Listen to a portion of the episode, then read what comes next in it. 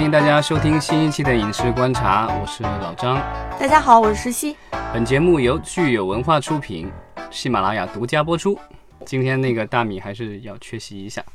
对，我们今天其实聊一特重要的新闻哈，我觉得这个新闻可能好多人猛一看觉得是件小事儿，但是我觉得它对于整个行业的影响会是非常深远的。也许会很深远，对吧？只是说也许，那也许就是它一点水花都没有就消失了。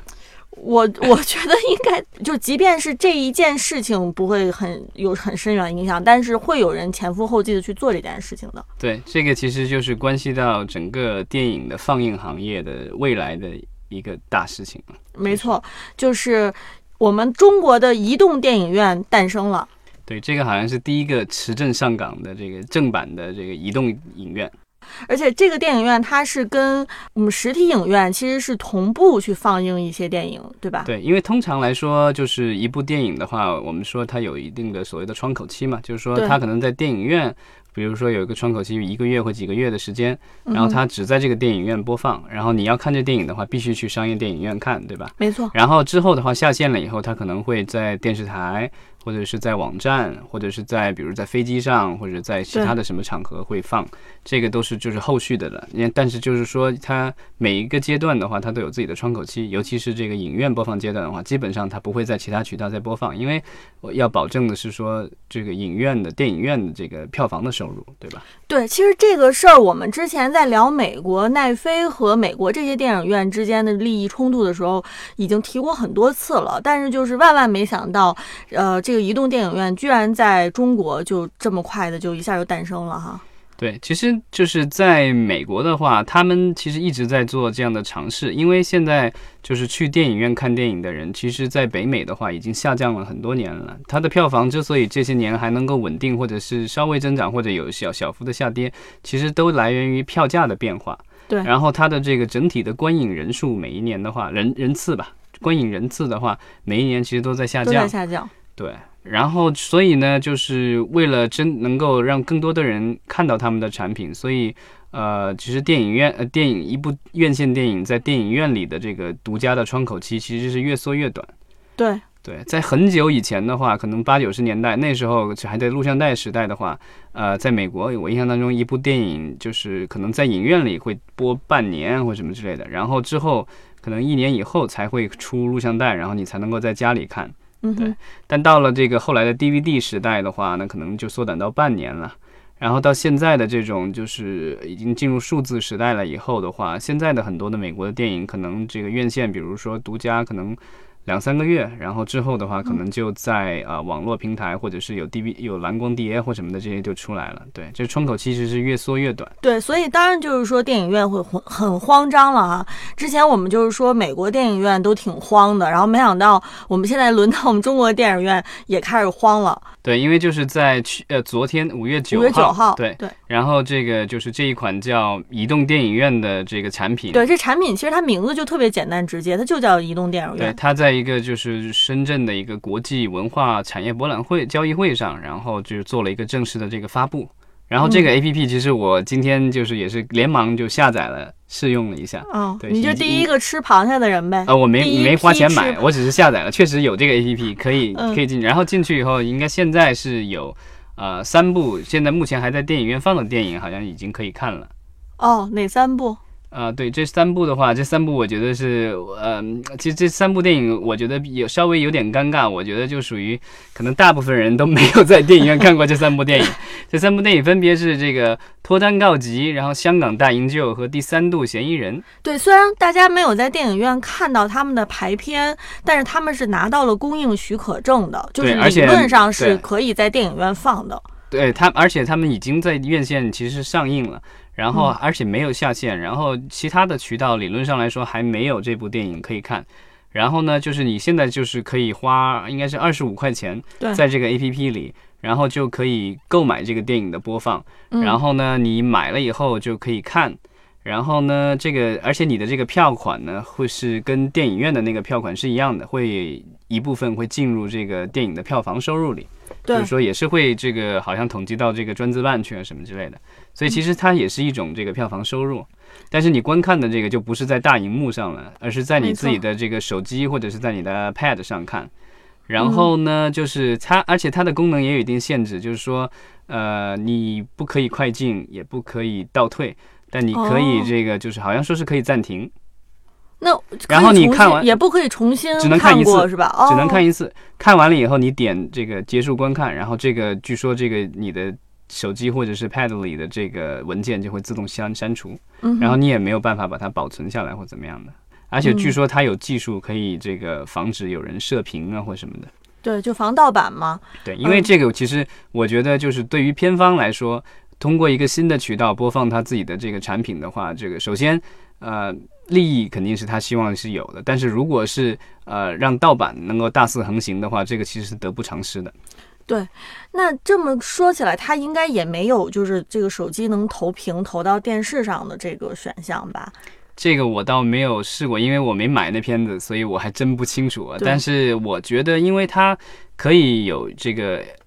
Pad 上的这个，就是说有平板电脑上的这个客户端，所以理论上应该是可以安装在智能电视上。没有智能电视，现在很多智能电视也是安卓系统，其实是可以，有可能是可以安装的。对，嗯，所以我觉得是有可能是可以在电视上看的。哦，那他如果能投到电视上的话，那你就变成说可以和家人一块儿在家里面的客厅去享受这个电影了，对，但如果是这样的话，它二十五块钱的收费其实好像还稍微合理一点挺。值的哈。对，因为比如说这个，在很多的就是中小城市的话，一张电影票的价格其实还不到二十五块。因为你有会员的话，十几十块钱、二十块钱就能去看一部电影。对啊，估计明年春节的时候，呃，大家有有的可能就在家里面坐在家里沙发上，就不用说一块儿全赶到电影院去看春节档的这些电影了哈。对，其实美国做过类似的尝试，当时就是有几家这个电影公司，然后就是六大，其实就除了迪士尼以外，其他几家其实都想做这个事情，也是说，呃，在影片仍然在影院上映的时候。呃，比如说是，比如说，好像我印象中当时他们想把这个窗口其实压到十几天吧，就是说，比如说嗯。一部电影，我一月一号上映的，那我一月十七号或十几号，这个就是在呃平就在家里的话，可以嗯做这个点播 VOD，他们有很多，比如说，呃，可以在网站上点播，或者是在这个就是机顶盒上点播。对，然后，但他那个点播，他希望的是，因为这个时候影院仍然在上映这个电影嘛，所以呢，就是如果在家里播放的话，影院的收入肯定会减少。对所以当时他们给的方案是说，他们希望的是能够就是在家里播放的话，播放一次能够收更多的钱，他比如说五十或者一百美元。那如果你是家庭观影的话，几个人看其实也没关系，因为它的价格高，所以其实跟你去电影院的那个票价加起来也差不多。嗯，另外的话，那个就是美国的片商当时的提议是说，呃，会这个因为要保障电影院的这个利益的话，他们会将这个他们收到的这部分钱的一部分分给那些影院。哦，对，但是这个提案当时是遭到了包括这个电影院以及一些就是电影的工作者，尤其是一些著名的导演，像卡梅隆啊、诺兰之类的这些人，啊、他们好像就是强力反对。因为他们觉得，就是嗯尤其是像这个卡神啊、诺兰这种，他们拍出来的电影都是这种大成本、的高成本，然后大特效的电影，然后这个对声音啊、对这个图像有很高的要求，你才能够就是说完美的欣赏他们的作品。但如果是一旦是放到了这个电视上啊，他们就觉得嗯这个东西就是损坏了他们的体验。没错，我们刚才其实说了半天这个产品本身哈，我觉得我们也可以介绍一下咱们中国移动电影院之父 高群耀先生。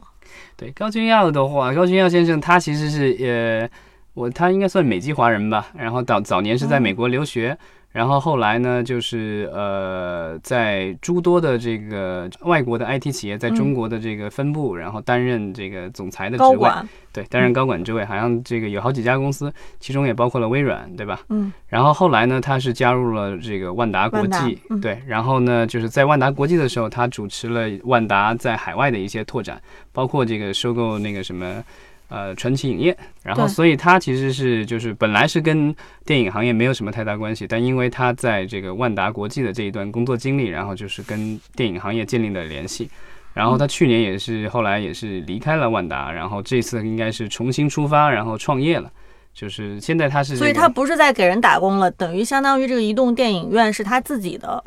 呃目。，前公开的消息只是说他是这家公司的 CEO，CEO，嗯但是并没有这个证据可以说明他是这家公司的持有人。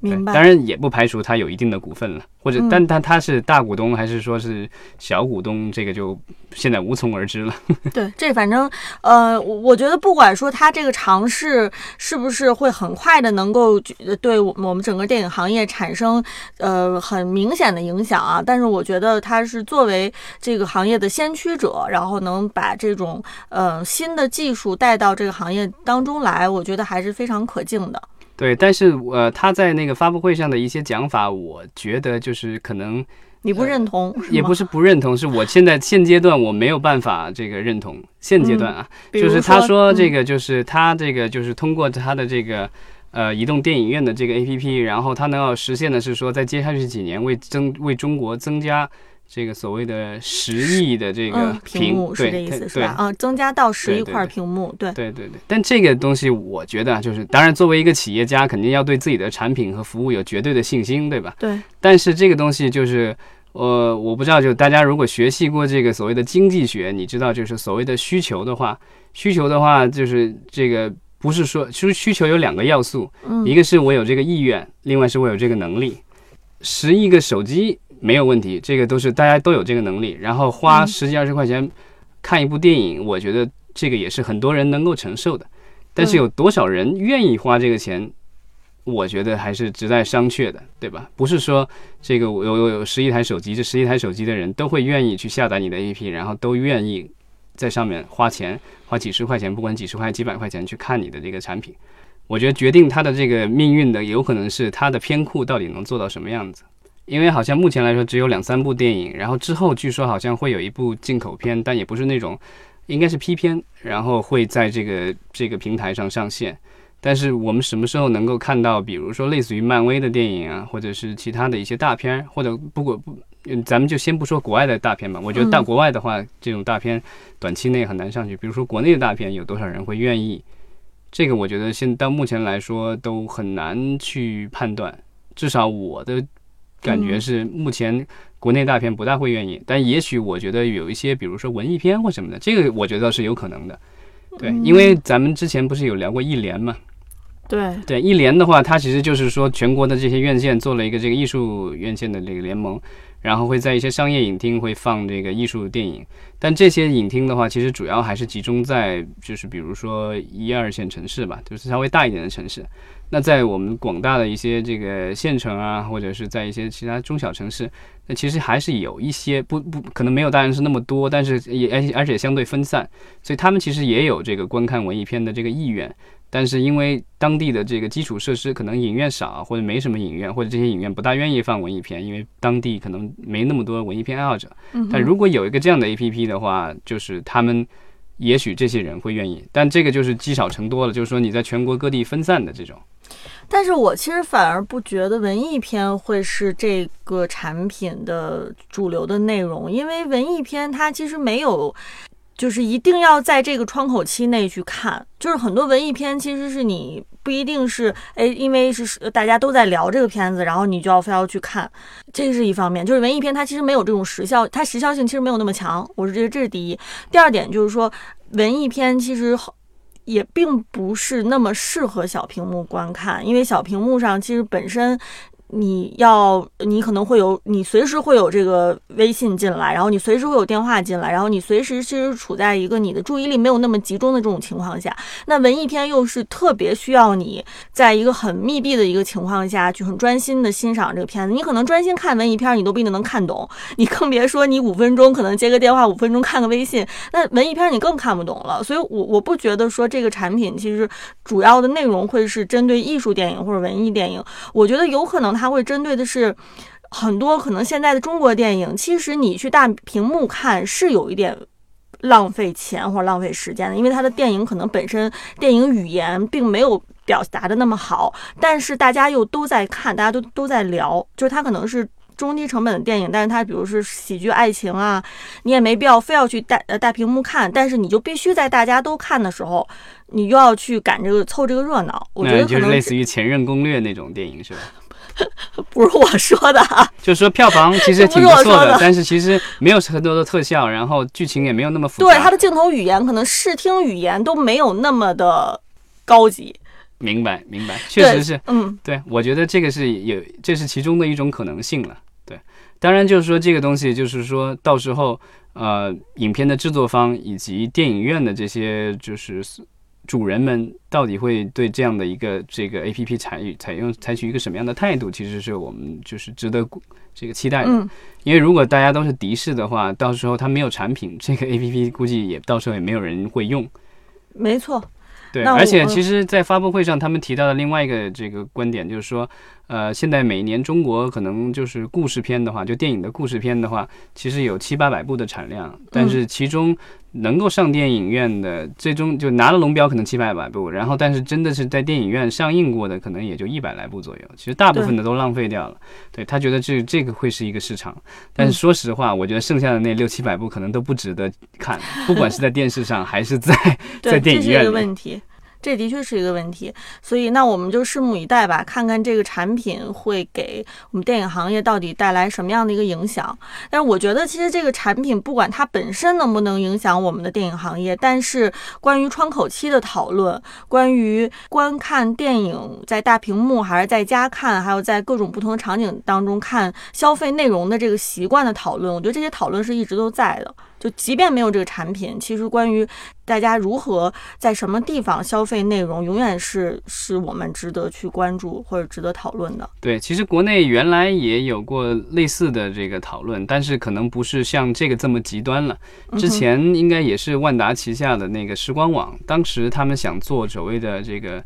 呃，因为原来就是国内一直有提，就所谓的分线放映嘛，就是因为现在国内的这个放映的话，其实就只有一轮，就是说我这个电影就是上完了以后，这一轮就就就如果开始就是全国都开始。结束的话，其实全全国都结束了。对那其实他们想学国外的，国外的话，因为它的影院有分所谓的一轮影院和二轮影院，就是说这个，比如说一轮的影院的话，这电影刚出来的时候，它会在一轮影院放，放完了以后，然后它再会退到这个所谓的二人影院。二人影院的话，可能地址地位偏一点，然后但票价会便宜一点，就是可能社区性质的。对啊，然后所以呢，这样的话，其实就是每一部电影的这个整于在影院的窗口期能够适当的延长，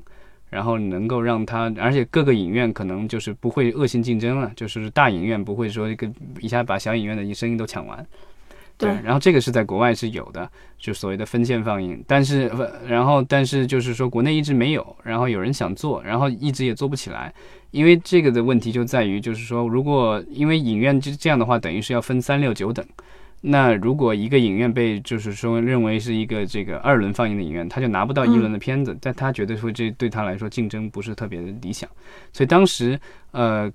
应该时光网那边还是就是有有做想想过一个尝试，就是说做所谓的网络二轮放映，就是说那个嗯电影院里的这个电影，你正常的这个播放这个窗口期结束了以后，然后它会在这个它做一个网络院线，就是说呃，在一个网站上，然后你可以进去单独付费，对为每部电影付费，然后呢就是可以观看这个电影，然后这个电影的话，其实就是说。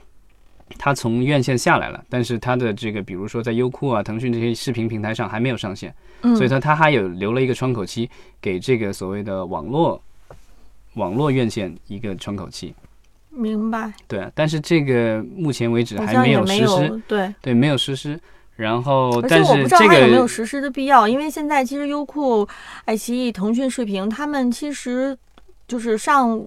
电院线就上片子，其实都还挺快的。是不是真的有那么多人就等不及，就非得在视频网站上电影之前，非要到时光网去看？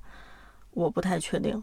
对这，但这个东西就是新的商业模式，总是在有人在不断在琢磨，然后不断的是去这个就是嗯尝试嘛。我觉得这个也是好的事情，因为呃，我觉得不论你是什么样的渠道，不论你以什么样的方式，其实你最终的目的都是说能够把更好的产品以更快的速度，以更便便捷的方式，然后能够触及到你的消费者，对吧？对。对，其实还是说消费者是上帝。然后我觉得一个商业模式，如果你又便捷，然后内容又好的话，我觉得肯定会有越来越多人愿意尝试。但问题就在于，呃，我觉得便捷这个事情可能还比较容易做到，但是说你能够拿到优质的内容，能不能拿到，这是另外一个方面。因为我们现在其实，在很大程度上来说，啊，虽然我们国内没有像美国那样的有那么明确的，就是说这个放映方不可以是这个影片的出品方、制作方这么严格的区分，但是目前来说，我们的这个市场还是相对的比较比较分散的吧。就是说，呃，院线的话，它很多的这个影片都不是它本身的，所以它，